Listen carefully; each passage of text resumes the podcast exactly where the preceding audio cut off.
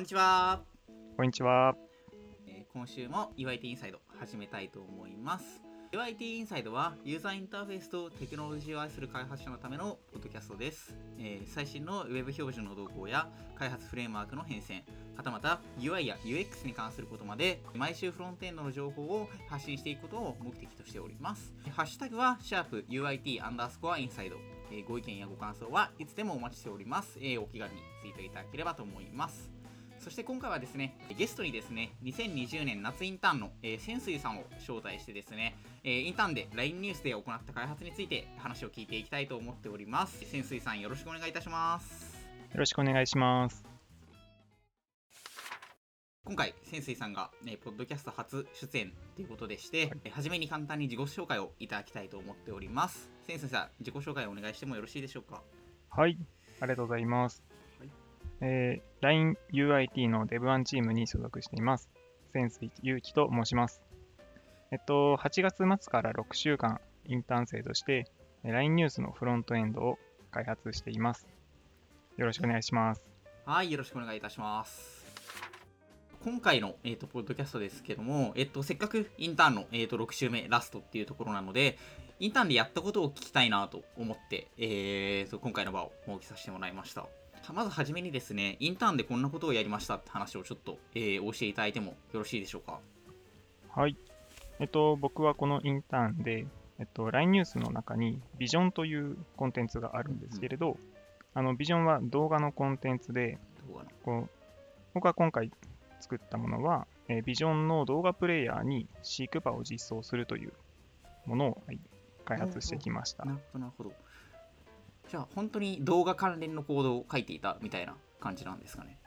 そうですね、Vue.js の関連のコードが基本で、それに、えっとまあ、HTML のビデオタグを操作するような形で、うんはい、実装してきました。なるほど、なるほど、なるほど。やっぱりフロントエンドのインターンっていうと、例えば React とか Vue とかの大きな設計を見てみたいとか、なんかチーム開発をしてみたいもみたいなモチベーションで来る人がやっぱり多いかなっていう印象が私の中であるんですけど、あえて動画選んだところとかってなんかあったりするんですかね？そうですね、えっと、メンターさんにご提示いただいたタスクが5個ほどあったんですけれど、ここ結構多いですね。あそう結構あったんで、そうはい。なんかこう、いろんなものが触れそうだったんですけれど、うんその中で一番面白そうだなっていうのが、ビジョンのシークバの実装のものでした。はい。でそうですね。で、今まで動画関係って僕ずっと触ってきてなかったので、ど。はい。挑戦できるなというところで、ビジョンを選びました。はいなかなか面白いですね。えっと、あとの4つはどういったのがあったんですか？そうですね。えっと、まずニュースって、こう、 React のところと Vue のところで分かれていて、はい。はい。で、 React も2個くらい、 Vue もまあ2、3個くらい、うんそれぞれあったんですけれど、まあ、なんか React はこう、もう改善タスクが結構多めで、うんうんうんうん Vue の方にこう大きめなタスクがあったんですね。はい。で、はいそれがまさにビジョンで、ビジョンが一番面白そう。大あきいそう、ちょうどこう、タスクの大きさがちょうど良さそうだったっていうところですかね。はいはいはいはい。なるほどなるほど。じゃあ改善系の React の実装系のタスクとフィーチャー実装系の Vue.js のタスクがあって、まあフィーチャー実装系の方が今回面白そうだなっていうので動画に挑戦してみたっていうところですかね。そういうことです。はいはいなんかインターンの中で一つまとまったものの実装っていうところプラス挑戦が入る動画っていう領域はかなり面白い選定ですよね。本当ですよね。もうなんかこう、ぴったし、インターンにぴったしな感じであ、こう、そうですね、やっぱ、機能実装してみたかったというのが、うんもともとありましたので、こうユーザーさんが直接触るようなものをちょっと作ってみたいなというところで、ビジョンは僕にちょっとちょうど良かったのかなと思って、はい、選びました。いいっすね。ちょっと私も動画については全然詳しくないんで、詳細が気になるところなんで、ちょっとそこについて次のえーチャプターから聞いていければと思います。えではですね、えー今話に上がった、えービジョンの、えー、と実際のプレイヤーの改善の作業について詳しく聞いていきたいと思うんですけど、えっ、と、シークバーの実装っていう話が、えーありましたけれども、なんか詳細について教えていただいただいてもよろしいですか？はい。えっと、ビジョンは、この LINE を開いていただいて、下のナビゲーションからニュースで LINE ニュースが開けるんですけれど、ちょっと下の方にスクロールしていただくと、ビジョンと書かれたこの動画のカルーセルが出てくると思うんですね。はい。で、これ動画何でもいいのでタップしていただくと、その動画の詳細がこの別のウェブビューで開くんですけれど、うんこの動画プレイヤーが、えっと、もともとはこの上部にプログレスバーが出てるだけで、こうユーザーはこう飼育ができなかったんですね。はいはいはい。この上部のプログレス、上部にあったプロプログレスバーを、この画面の下部、今出てる飼育バーの方に移してきて、ユーザーがこう好きに飼育できるようにするという機能を実装しました。おおほうほうほうなるほど。はいということは、で初めはあれなんですね、その、まあ、ただ再生されるだけといいますか、そのはい見るしかできなかったのをある程度コントロールまで、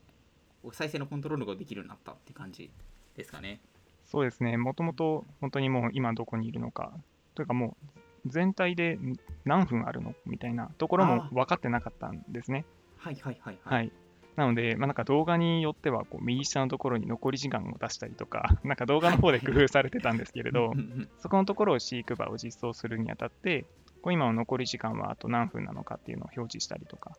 そういったこう UX の改善を中心に、はい、やってきました。おーかなりいいですね、その動画側が頑張るっていうのはなかなかこうおかしなところでもあったとは思うんで、そうっすね。確かに。そこに改善ができるっていうのは、なんか面白いところではありますね。例えば他のサービスとかだと、ユーザーも普通に飼育できるので、うん。ユーザーはもう飼育できるのに慣れてる人が多いと思うんですね。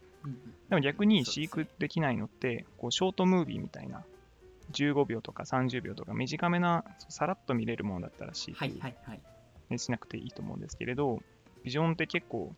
2、3分の動画とかが多いので、うん。まあ、飼育できるようになるっていうのは、すごく大きな変更なのかなと思います。確かに確かに。サービスも普通の動画サービスとかだと、まあ、飼育できることが前提で割とストーリー寄りなものあの10秒程度の多くの動画が切り替わるようなところっていうのは、まあ、飼育がない場合も多いかなと思いますけどビジョンは UI 的にはかなりこうストーリー的なものを意識して作られてそうな UI をしているけれども、実際動画自体は長いっていうところが、そうなんですよね。なんか、初めの頃は短かったんですかね。ちょっと僕わからないんでかもしれないですね 今は結構長めになっちゃって。はいはいはい。なるほどなるほど。確かにそこの差異をうまく吸収して UI としてより使いやすいものにするっていうのはなかなか面白そうです、うんなるほどな。実装についても聞きたいんですけど、聞いてもいいですか？ビジョンのこの動画ページは、この HTML のビデオタグに直接動画を埋め込んでるんですけれど、あ、そうなんですね。うんでもあの、まあストリーミングしなきゃいけないというところで、えっと、HLSJS というライブラリがありまして、はい、それを使って、このビデオタグに動画を流し込んでいるみたいな感じになってます。で、iOS はこの HLS っていう仕組みがデフォルトで実装されていて、HLSJS は対応してないので、このまた iOS は別の実装みたいな感じになっているのがちょっとややこしいところなんですけれど、なるほど。ですね。そんな感じで、はい、HLS という、こう、ストリーミング再生がされてます。なるほどなるほど。あの iOS の場合はそのままネイティブの再生を行って、まあ、Android とかの場合は、えー HLSJS を介して動画を提供しているみたいな。そうですね。うんなので、こうマウントのところとかで、こう HLJS HLSJS が対応してるかっていう分岐をして、まあ、はいはい HLSJS が対応してるんだったらインスタンス作って、なので、ちゃんとアンマウントするときは、みたいなはい処理が必要になったりとかして、結構そこの辺は複雑でした結構やや。こしいですね。なるほど、なるほど。今回の場合、飼育とかするってことは、今動いてるビデオに対してのあの操作を行うと思うんですけど、なんか再生時間ずらしたりとかっていうのをすると思うんですけど、そこって HLSJS を使ってる場合と使ってない場合で操作のインターフェースはまた違ったりするんですかね？いや、それは全く一緒で、この HTML 標準のビデオタグから HTML メディアエレメントっていうエレメントが取れるんですけれど、そこにカレントタイムっていうプロパティがあって、それを更新してあげることで、もうあとは勝手にあのブラウザ側で飼育してくれるという感じなので、はい、飼育バーが操作されたら、その位置に応じてカレントタイムを更新していくというのが基本の作業になります。あなるほど、なるほど。ということは、HLSJS を使っていても使ってなくても、最終的にはネイティブの、えー、と HTML ビデオエレメントへの操作で全部行うことができるっていう感じなんですね。そうですね。うんうんうんなるほど、なるほど。じゃあそこにおいて、まあ、これは HLSJS だからこういうコードを書いてみたいなのはえさすがに必要ではないっていうところ。そうですね。幸いにも飼育の機能のところは HLS をこうなんか意識することはなかったです。なるほど。はい それまで意識しないといけなかったら結構その手元で検証するのも大変ですしうん実装も大変ですよね。本当結構それだと地獄ですよね。こう手元にし iOS シミュレーターの他に Android のシミュレーターもよくないといけない。なかなかそれは大変。ただでさえちょっと LINE ニュースのデバッグってこう、はいはいあの LINE アプリの Web ビューで動くのでこあうできるだけこう実際に動かされるような環境に近づけるために iOS シミュレーターで動かしてデバッグしてるんです。なのではい、そのチャールズっていうソフトを使ってプロキシしてローカルでビルドしたファイルに置換してはいはいはい。iOS シミュレーターの中で実行してでサファリで Web ビュー取ってこれるのでデバッグしてみたいな。感じのなのでもうこれがもし Android もってことになったらちょっと大変なことになってそうまですすね。本来だったらブラウザで見ればいいものをっていう感じですよね。というか、そもそも開発の時からちゃんとできるだけ本実際の環境に近づけて開発してやっていってるっていうところなんですね。そうですね。LINE ニュースの皆さんはそのようにやってるそうです。なるほど、なるほど。ありがとうございます。はいじゃあ割とこう実装に関してはちょっとそのデバイスサイトとかはあれとまあライブラリとかの力もあってスムーズに進んだ感じですかね全体としては。僕も初めはそう思ってたんですよ。こはいうなんか ビデオビデオがあるから簡単にいけるんじゃないかなと思ってたんですよね。カレントタイムを更新すれば勝手にいくかなと思ってたんですけど、実際は意外とそうじゃなくて、どんなハマりがあったんですか？なんかいろんなハマりがあったんですけど、結構はい一番苦戦したのは、この iOS13 とか iOS14 でしか発生しないバグっていうのがほう、こう QA の段階で上がってきて、はいはい。僕がシミュレーターで試している段階だと発生していなかった、もう実機でしか発生しないようなバグとかがちょこちょこ出てきたりして、これが僕の実装が悪いのか、それとも iOS のサファリのバグなのかみたいなところで はい。結構苦戦したんですけれど、そうですね、その辺で面白かったのは、この、あい飼育バーを実装するときに、このはいタッチイベントで、タッチイベントでこうトリガーしてるんですけれど、はいはい。このタッチイベントってタッチスタートとタッチムーブとタッチエンドがあると思うんですけれど、タッチエンドはい。で、それのカレントタイムを更新するタイミングをタッチスタートとタッチエンド両方でやってるんです。はいはいはないので、タップで飼育しようとしたときに、同じ値がタッチスタートとタッチエンドで発生するんですけれど、はいはい。その両方のイベントの中でカレントタイム両方更新していたら、iOS13 の実機だけ、なぜかロールバックするみたいな、ロールバックス そうなんですよ、ことが起きちゃって、その一瞬なぜかそっちに飼育するんですけど、また一瞬で元の位置に戻ってきちゃうみたいなバグが発生し。て、それが iOS13 の実機でしか発生しないっていう、この QA さんから上がってきたバグ報告で、これにはちょっと苦戦しました。そうなんですよね。これは多分おそらくサファリのバグだと思うんですけれど、しかも今はリモートでこう皆さん自宅で作業されてるじゃないですか。なので、こう実機でしか再現しないバグってすごくデバッグ大変じゃないですか。あそうですよね。なんか手元に端末あるないって話からまず始まりますもんね。本当そうなんですよね。うんもし、あ僕はその時ちょうど出社できるタイミングだったので、2泊3日でインターンシップで、ん？インターンシップの期間2泊3日で LINE のえオフィスに出社できるというタイミングがあったんですけれど、ちょうどその時に QA の期間がかぶっていて、ちょうどそこで QA さんからバグが報告が上がってきたような形で、なので UIT で所有しているあのテスト用の、えー検証機を使って、えっと、デバッグができたので、幸いにもすぐに修正することができたんですけれど、これがもし偶、然タイミングが本当に良か、ったという本当にそうですね、ちょっとでもずれてたら、もう QA さんに、もうコンソール何出てますかみたいなことを聞かなきゃいけないところでした。はいはいはいはいいやそうでないのはかなり、まあ、安心というか でしたねいやなるほどそういうのもあるんですねそうかねちょうど今開発の時期が iOS14 が出る時期でもあるっっていうところですもんね。そうなんですよ。そうですよね。はい、QA, QA 期間の途中で iOS14 がリリースされたんですね。うんうんうんうんなので、この LINE ニュースはこうアルファ QA とベータ QA で分かれてるんですけれど、2段階で分かれてたんですけれど、はい、アルファ QA の段階だと iOS14 のデバッグがなかったんですけれど、ベータ QA では iOS14 でもデバッグしていたんですね。はいはいはい。で、まさかのその iOS14 でしか再現しないバグっていうのもあって、なるほどこれはちょっと、はい、多分 iOS14 のバグだと思うんですけど、これもまた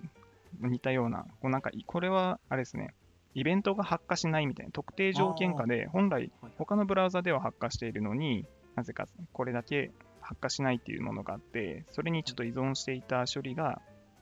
うまく動かずにっていうバグが一つありまして、それにもなかなか苦戦させられました。最終的にはどういう解決を取ったんですか？その飼育を、飼育場を操作したときに、この話したときに、あ、違う、その前に、ちょその前に一つ、ちょっと面白い話があって、はい。あの、飼育場を操作しているときに、こう YouTube とかってサムネイルがぴょこって出てきたりするじゃないですか。そうですね。どの位置に飼育したいのかっていうのを、このユーザーに提示しなきゃいけないっていう仕様も企画さんから上がっていまして、はいはい。で、それを実装するのに、このビデオのカレントタイムをどんどん更新していけば、画面も切り替わるだろうと思ってたんですけれど、はいこれがなかなか飼育に時間がかかるようで、全然表示が更新追いついてなかったんですね。はいはい。なので、それの表示をでできるだけ早くするために、裏で低画質の動画を読み込んでおいて、はい飼育バーを操作している間は、その低画質の動画を前面に表示して、ああ、なるほど。はい、低画質なので、飼育はそこそこ早めなので。っていうことをやってて、そうですね、この僕の6週間という期間では、このサムネイルを用意しておいて、みたいな、切り替えてみたいなことが、フロントだけでできないので、とりあえず、その低画質動画を裏で読み込んでおいてっていう方法で実装しました。いや、それ、なるほど。かなり考えましたね。確かに、そこれなら、そうですね、これは本当になかなか、UIT のメンバーとかなり協議を重ねて、わはいこれで行くしかないんじゃないかみたいな。感じで、はい、そのそのまま実装したんですけれど、ですね。で、さっきの iOS14 のバグなんですけれど、はい。飼育場を操作して話したときに、その前面に出しておいた低画質の動画を表示にしなきゃいけないんですね。ああ、うんはいはいはい、そうですよね。で、それを、すいません。で、それを、えっと、飼育場、ん？飼育処理が発生した後に飼育が完了したっていうイベントが、まあ本来はないんですけど、えっと、キャンプレイスルーっていうイベントがあって、それは飼育操作を行った後になぜか必ず発火していたんですね。なので、うんこのキャンプレイスルーっていうイベントで、えっと、低画質動画を消すっていう処理を加えていたんですけれど、はい iOS14 からそのキャンプレイスルーがすでに読み込まれている場所に飼育したときは発火しなくなっていまして、はいはいはい。そのせいでずっと低画質動画が表示され続けてしまうみたいなバグがありまして、はい。で、そのキャンプレイスルーをやめると、そのキャンプレイスルーのイベントで表示にしていたのには理由があって、あの、飼育完了したら、えっと、シークドっていうイベントがあるんですけれど、シークドイベントが発火した段階だと、まだ画面の表示が更新されていなくて、元々の位置の画面が表示されたままなんですね。うんなので、シークドイベントの時に低画質動画を表示にしてしまうと、この高画質動画は飼育に時間がかかるので、まだ画面の表示が更新されていないので、画面がパパパってチカチカしちゃうんですね。なので、ちょっと遅らせていで、そのキャンプレイするイベントで表示にするとうまくいっていたっていうものなんですけれど、これをシークドイベントに今戻さざるを得なかったので、戻してしまったというところですね。これちょっとすごく残念な。苦しいやつですね。そうですね、この辺ちょっとどうすべきか悩んだんですけれど、うんうんうんまあ、これしかないんじゃないかというところで、まあ、どのデバイスでも表示されることを最優先にしていく。そうですね、iOS14 だけセットタイムアウトするのはちょっと他のバグが起きそうなので、諦めたという形ですね。や、なかなか難しいですね。はい。そのキャンプレイスルーの挙動はどっちが正しいんですかね ?13 のものが正しいんですかね？そうですね、キャンプレイスルー、僕ちょっと MDN 見た限りなので、まだ使用は終えてないので、よく理解はしてないんですけれど、キャンプレイスルーはこう、MDN によると、この動画が最後まで、ん？動画がある程度のところまで再生し続けられるほどのバッファーを持てたっていう、そのイベントなんですね。はい。なので、本来はしすでに読み込まれているところに飼育したときに、まあ、発火すべきか発火すべきかじゃないかっていうのは、まあ、どちらでもいいのかなっていうところはうんあるのではい、発火しなくても、まあ、本来のこの、まあ、使用はわからないですけれど、分だけを見ると、まあ、確かにそれも理解できるという確かにそうですねあのゼロからまあその読める状よ状態になったものをキャンプレイスルーと定義するか、今の位置から見て再生可能かどうかっていうだけを判断するかによって確かに解釈が変わるところではそうです、そうです。そうですね。うんうんそうなんですよね。なので、まあ、キャンプレイするにこのまま依存し続けるのも、まあ、正直不安ではあったので、本来はシークドでちゃんとやるべきなのかなというところでうんありますね。はい。なるほどなるほど。いやーなかなか難しいところではありますね。かなり詰まってしまいましたね、その辺で。もっといいやり方があったのかもしれないなと、今でも不安なんですけれど、はい。どうなんでしょうね。いや、なかなかこういった動画とか、まあ、そういったブラウザのネイティブ機能をがっつり使わざるを得ないところっていうのは、何が最適解か、なかなか分かりづらいところでもあるんで、うんちょっともしかしたら、なんか、後からこういったのものに詳しいメンバーとかがうん、なんかコントリビュートしてくれるとかもしれないですね。社内的に。ですね、それは最高ですね。もうなんかこう、他のプロダクトで動画プレイヤーとか触っていらっしゃる方がいたら、いいです確かにそうですね。最近ライブとかもアップデートしたみたいですし、なんかライブのメンバーとかに聞いてみてるとかも面白いかもしれないですね。そうですね、もっとビジョンはこれから改善できるところはある、うんうん伸びしろがあるところだと思うので、まあ、それこそシーク中のプレビューもそうですし、これから改善どんどん加えられていければなと思います。なるほど。ありがとうございます。えービジョンの、えー、シークバー実装について話を聞いていったと思うんですけど、まあ、かなりここの部分も面白い、えーとコンテンツだったかなと思いますけど、なんか一方で、いわゆるフロントエンドらしい、もっと React とか Vue みたいな、いわゆるフレームワーク的な話とか設計の話とかって、なんか印象深いのとかってあったのかなとか思って、あったらそっちも聞きたいなと思うんですけど、なんかありますかね？はい。えっと、LINE ニュースの、えっとはい UIT チームでこう週1で2つくらいイベントを行っていて、1つはバトルグラウンドという、こう、まあ、何か開発関連で業務改善できることはないかみたいなのを、こう、気づいたときに、 Slack で投稿していくっていうの文化があるんですけれど、その時にいくつかちょっと議論、議題をちょっと挙げさせていただいたものがあります。でそこはすごく面白かったです。なんか皆さんの意見をこう聞けて、こう、バトルグラウンドなので戦いながらというか。そんな感じでこう意見をぶつけ合いながらどっちがいいのかみたいな。もっといいうんうん案理由、ん？もっと、もっといいものはないのかみたいなところで、うんうんこの週1で Zoom で会議をしていくっていうのがあります。なるほど、はいな。るほど。結構面白いですね。その中で潜水さんはどういったものを挙げたんですかね？そうですね。えっと、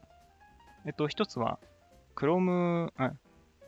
一つはですね、この LINE のニュース、LINE ニュースのデバッグを、この今まで iOS シミュレーターでやってきていたんですけれど、はい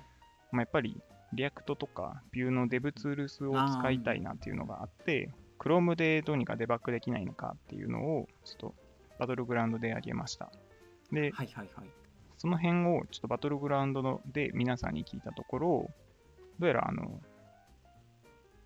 サファリでコンソールログ、ん？コンソサファリのコンソールでロケーションの href を見て、Chrome に入れれば、とりあえず見れそうだということで見に行ったんですけれど、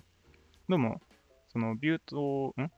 ビューのランタイムが、えープロダクションビルドされているようで、はいはいはい。はい、デブツールスがまあ使えないっていうところで、それのビルドを変えなきゃいけなかったんですね。で、それのビルドをするのに、えっと、Webpack のコードを変えて、で、えっと、さらに、あの、URL はこのサーバー取ってきているので、その実際の向こう、サーバー上にあるファイルを参照しているので、はいえっと、チャールズでプロキシしてローカルのやつに移さないといけないので、、そのビジョンのコードとビューのランタイムのコードがスプリットされていて、それも一緒に変えなきゃいけないっていうところで、そうですね、それの置換する処理の今までの手順をウィキにまとめたりとか、そういったことを、ははい、しました。おおなるほどなるほどじゃあ結構その開発体験を上げるみたいなのもそういったこうフラットススラックに書いた内容から進んでいったみたいなそうですね。はい。デブツールスなかったら、ちょっと僕、ビジョンのバグ直せなかったところも、もしかして超大変だったところもあるので、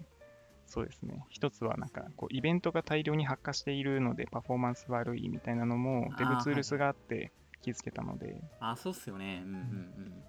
うん。よかった。確かにで、もう、実装するだけならこう、まあ、最悪例えば状態をコンソールログで出したらいいじゃんとかって話になるかもしれないですけど、パフォーマンスとかってなってくるとそういうのではできない領域なんでそうですね。しかも、ライブラリーの方で大量にイベントが発火していたというもので、あーはいはいはい。まあ結果的にはバージョンが古かったっていうのが理由だったんですけれど、うんうんはい、ちょっとそれやっぱ DevTools あると、こうもっと気づ早く気づけるので、DevTools はやっぱ積極的に使っていきたいなと。思います。うんうんうん。もう一つははい。何でもう一つの方は、はいはい。えっと、ライニュースは先ほど React と Vue で分かれていると言ったんですけれど、そのリポジトリが違って、さらにそれで古さも違ったんですね。で、Vue の方は古い方で、リントがこう CI で落としてなくって、このリ ES リントに引っかかったら CI 無理ですみたいなことが行ってなくって、その結構リントのエラーが放置されていたんですね。はいはいはい で、ビジョンもそこそこまあ古めなところで、リントエラーがいくつか放置されていたのでう、んうんこのビジョンをせっかく新しい機能を追加するので、その、まあせっかくだから ES リント系のエラーとか、プレティア系のフォーマットエラーとかはもう全部直しちゃうということで、ちょっと整理していました。で、その中で Vuex の、えっと、ミューテーションが、この、引数で受け取ったステートを直接変更するスタイルで、そこが ES リントが起こっていたんですね。引数で受け取ったものを直接変更しないでみたいなエラーで、これをどうしようかっていう悩んだところで、ビジョンだけ直すんだったら、とりあえずまあファイル単位で、えっと、ルールを無効化すればいいかなというところなんですけれど、まあ、せっかくなので、まあ、プロジェクト、ん？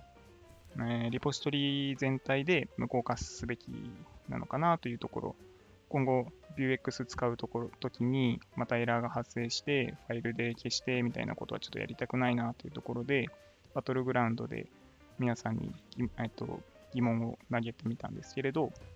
結果的にはですね、えっと、その仮引数名がステートっていう名前だったら、無効化するっていう ESLint の、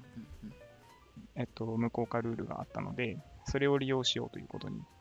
なりました。はいはいああ、なるほど。一番合理的な感じがしますね。そうですね。これ本来普通の Vue とかのプロジェクトもそんな感じで無効化してるんでしょうか？そうですね。基本的にどうしても Vuex のミューテーションっていうのはそのあのステートを直接書き換える必要が出てくるところなんでまあそこは仕方ないかなと思いますね、うん。うん、なんか Vuex がそういうものであるからっていうのがもう仕方ないところなのかなとは思います。うんですけど、まあその今の話みたいにそのファイル単位でえー無効化してしまうかなんかあるいはその全体をオフにするかって話になると結構全体オフにしちゃうと結局他のところの安全性が守られないっていうところがあるかなと思うんで、まあ一番楽に解決するのはファイル単位の話かなとは思いますけどなんか一番そのステートの場合だけ無効化するっていうのはかなりその塩梅としてはいい感じがしますね。そうですよね。うんなかなかステートっていう引数って他のところではむしろ使っちゃいけないようなところもあるので、そうですね。なので、まあ、ステートっていう変数名だったら無効でいいんじゃないかという議論に落ち着きました。結構いい気がしますね。バトルグラウンドの他に、あの、もう一個モブプロっていうのがあるので、ちょっとそれをまたお話ししたいなとあ。ぜひぜひ。あ、もう、もうちょっとバトルグラウンドで掘るところありましたら、あいや、一旦もうもうあプロ今ので言っちゃって。いいわかりりました。はい。であと、もう一つなんですけれど、あの、LINE ニュースの UIT チームでやってる、まあ週1でやってるイベントで、えっと、モブブロっていうものがあって、はいえっと、ニュースチームで、えっと、例えばなんか一つのことを、こう誰かが代表して画面共有とか、あと VS コードのシェアリングの機能を使って、一緒に全員で一つの画面見ながらコーディングしようっていうのがありまして、はいはい。そこで、えっと、僕がインターンに参加してからしばらくやっていたのが、えっと、 React のテストを書こうっていうものがあります。うんうんえっと、LINE ニュースのリアクトの方は、えっと、あこれから新しく作るものは、ファンクショナルコンポーネントでちゃんとテストも書くっていうのがルールで決まっているんですけれど、そのなかなかテストの書くっていう経験が浅い、えっと、メンバーもいらっしゃるので、この学んでいこうっていうので、モブプロモブプロっていうイベントが、はい、ありました。で、これがすごく面白くて、例えばそれ、えっとテストとかの議論だけじゃなくて、えっと、僕の今使っ作ってるビジョンのシークバーで、ここで詰まっているんですけれど、こうちょっと皆さんでどうにか見てもらえませんか？みたいな、そういったえっと、投げ方をもできて、えっと、その時に僕の、えっと、まあこれは先ほど言ったバグとは違う、またバグがあって、それちょっと皆さんで1時間くらい皆さんでちょっと調べていただいたりとかもして、なんとか、はい、1時間足らずで解決に持ち込めたので、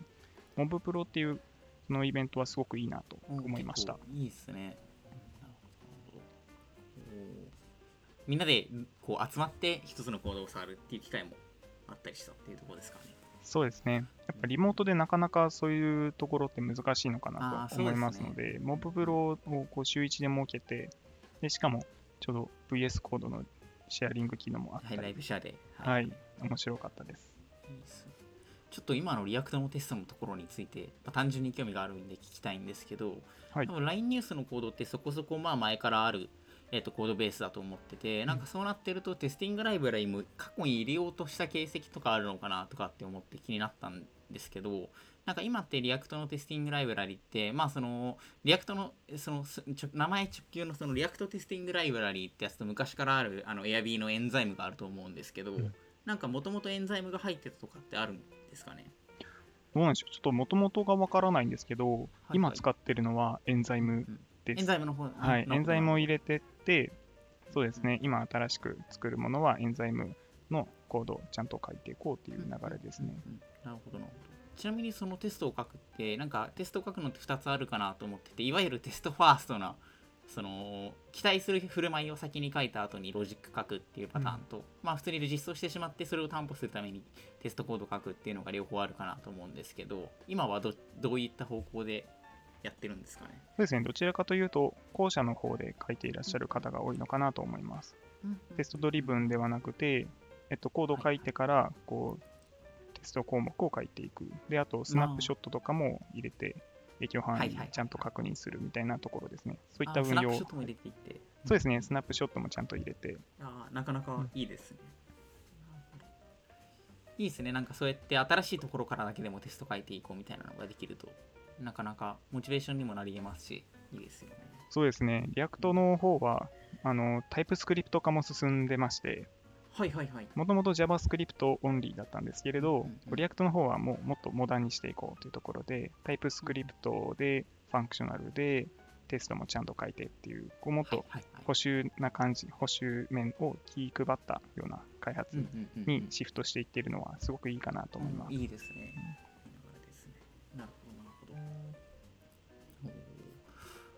なんかリアクトの部分ではコンポーネント書くときでも割とテストファーストで書くのも結構ありだよなと個人的に思ったりしてて、あの、なんでしょう。コンポーネントって状態再現、ブラウザ上で状態を再現するのが結構めんどくさいやつあるじゃないですか。うんなんかこの操作して、この操作して、この操作したときにこうなるみたいなやつが、あの、多分今、ジェストテストランナーはジェストでやってるとは思うんですけど、あの、ジェストのウォッチをしてやると、その手元でその状態を再現しなくても、うんうんテストコードで再現できるっていうのも単純に開発効率が上がるよなって思ってた思うことがあって、なんかそういうのもやれるといいのかなとか、今ちょっと聞いてて思ったりしましたね。なんか私は手元で状態再現するのがめんどくさすぎてテストコードにするっていうのが結構あるんですけど。うんうんうんうん。こうなんか開発していて、こう作っていく中で、ちゃんと動くかみたいなところですよね。確かに。これチェックこれチェックしてこれチェックしてこれチェックした時の挙動みたいなのを毎回あの、うん。ホットリホットリロードが行われるたびになんかマウスでポチポチやるのがめんどくさすぎてテストコード書くっていうの結構あるんですけどなんかそういうのもやりやすくなってそうだなっていうのを今聞いてて。確かに、そこはすごくやった方がいいですね。むし結構それやるとめ,、うん。めんどくさくないっていうのも一つあるかなってですね。しかもあの、うん。ホットリロードをあのしてくれないので、iOS シミュレーターで置換してるので、はいいちいち再読み込みしてるので、確そうですね。それだったらよりそうっすねなんかせっかくテスト書くならそういう風に書けるとこうめんどくさくなくなりそうみたいなのそうですね。まさに。ちょっとそれうんモブプロで今度提案してみます。やってみると面白いかもしれないですありがとうございます。あありがとうございます。いや、でも結構いいですね。なんかこう、なんか動画自体の実装にも入りつつ、まあ、いわゆるフロントエンド的な議論も、そのメイン業務以外の部分で一緒にやっていけるみたいなのは、かなり面白そうですね。そうですね。すごく LINE ニュースの UIT のメンバー、すごく和やかな雰囲気で、すごくよくしていただいたので、そういろんなところで関わらせていただいたので、すごく勉強になりました。今結構、えービジョンでの開発のお話とか、えーのまあ、実際 LINE ニュースで、まあ、そういった、えー動画以外の部分のフロントエンドの話とかってどういうことやってましたかってものを聞いてきたと思うんですけど、まあ、とはいえもう、えー今週でインターンも、えー終わりっていうところかなと思うんですけどどうですか？実際インターンとしては全部一旦やりきったみたいな状態ですかね？そうですね。ビジョンのタスクは1回もうリリース完了しましたので、1回一区切りというところなんですけれど、まあ、はい実はあのアルバイトとして継続しさせていただけることになりまして、そうだったんですね。そこで、はい、もうすでに、えっと、新しい、えっと、あるプロダクトをリプレイスしていくっていうあのプロジェクトが走っていまして、今、その開発環境の構築から始めています。あじゃあリプレイスのもう本当にド新規の次は開発っていうところですかね、そうですね、今まで新機能の追加というともうかん、えっと、シークバーで、えっと、体験させていただいたんですけれど、さらにもっと大きな開発環境の構築からちょっとやらせていただくことになって、すごく楽しみです。ああいやそれはいいですね。なんか LINE ニュースってどっちかというとその大きなコードベースの中で一つの機能を実装するって話だったんで、かなり対極な仕事になると思うんでそれはそれで面白そうですしリプレイスみたいなものって結構こうやりがいのある仕事でもあると思うんで、うん。かなり面白そうですね。いやなるほど。そうですね、しかももうもっと正確リプレイスするので、ガンガンモダンにしていこうっていうところで、はいはいはい。 TypeScript で React で、ちゃんとテストも全部書いて、で、もっとなんかこうメンバーの方で、メンバーで、こうやりたいことはあったら、どんどんもう入れちゃっていこうっていうところで、はいはいはい。Storybook ちょっと面白そうだから入れようみたいな感じで、 Storybook 入れたりとか、そうですね、なんか、うん。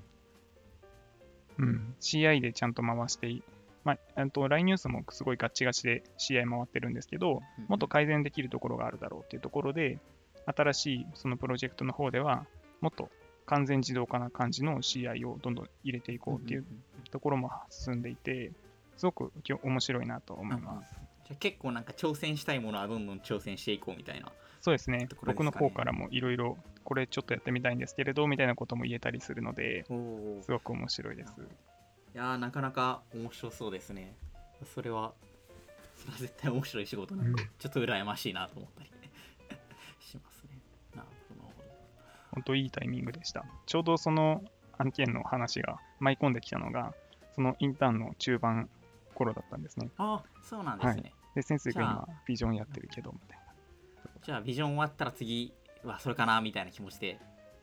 そうです、そうですと。ころなんですねその頃はまだアルバイト決まってなくて、その残り3週間でまあどこまでやれるかわからないけれど、開発環境の構築からやれるのはすごく貴重なので、ぜひやらせてくださいというところだったんですけど、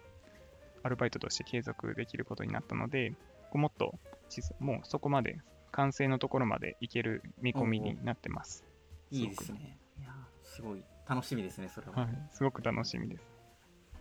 なるほどなるほどなんかちなみにそういった今もう決まってるタスクでその中でやっていくぞっていうの以外でなんかこういったこととかもこれからアルバイトとかでやれたらいいなみたいなのはあったりしますか？そうですね。えっと、僕、インターンを応募する前から、ずっと UIT のこの、今僕まさに出演している UIT インサイドとか、ずっと聞いてきたので、あそうなんですね。はい。ありがとうございます。すごく僕、すごくちょっと楽しみにしていたんですけれど、えっと、僕もその、まだバイトななので、できるかちょっとわからないんですけど、そういったポッドキャストとか、もっとこう、タスクフォース的なことも、えっと、普通の普段の開発だけではなくて、えっと、取り組めたらなと、と思ってます。おおいやそれはなかなか頼もしいですしぜひ例えばインサイドとかでもよければ今後も出ていただけるといいかなと思いますじゃああれですかねプロジェクトの開発もしながらなんかその他の活動もやっていけるといいかなというところですかねそうですね、すごく面白そうなので、僕のメンターの堀さんも、えっと、プレイブック、UIT プレイブックの仕事をタスクフォースで担当されていて、そうですね、それもまた、堀さん忙しそうなんですけれど、すごく楽しそうなので、僕もそういったタスクフォース的なこと、挑戦できたらなと思います。まぜさにそれやっていけると面白そうですね。えー UIT プレイブックについてはですね、えっと、エピソード54で話しておりますので、もしご存知のない方がいらっしゃいましたら、ぜひぜひ、えーそちらのエピソードを、えーで参照いただければと思います。なるほど。いやーなんかそういったこともどんどんやっていけると面白そうですね。そうですね、すごく面白そうなので、ぜひ挑戦させていただきたいなと思います。じゃあこれからの UIT インサイドの出演にも期待というところでしょうか。もし次のエピソードあったら、その時はぜひよろしくお願いします。ぜひぜひ。ということでですね、えー今回は、えー潜水さんをゲストに加えてですね、えー LINE ニュースでの、えー飼育バーの、えーすいません LINE ニュースのビジョンでの、えーシークバーの実装及び、えーその他、えー LINE の、えーインターンにおいて、えー行ったフロントエンドの活動などについて、えー聞いていきました。LINE のフロントエンド組織 UIT では、このような、えー技術的なキャッチアップなどを、えー日々行っております。えー例えばですね、外に出しているネタで言うと、えー、と View3 スタディなどは実は社内勉強会から始まったネタだったりしていて、えーとまあ、そんな形で、えー、とお互いにキャッチアップしたりだとか、まあ、自己検査みたいなのを行っているので、まあ、今後も、えーポッドキャストっていう形で、えー、と外部に出せていけるといいかなと思っております。ま、ただ、えー、と最後になりますが、えー、ともしですね、このポッドキャストを聞いてですね、LINE に興味を持ってくださった方は、えー、とカジュアル面談からでも実施しておりますので、えー、ショーノート最下部にある、えー求人ページから、えご連絡いただきますと幸いです。今ですね、えー、と Zoom などでのカジュアル面談も行っておりますので、えー、とぜひぜひ、えーお気軽にご連絡いただければと思います。えーというわけで、えー今回はですね、えー、センスンさんをゲストに、えー LINE ニュース、ビジョンでの、えー動画のシークバージストについて、えープラスアルファを聞いていきました。えー、センスンさん、ありがとうございました。ありがとうございました。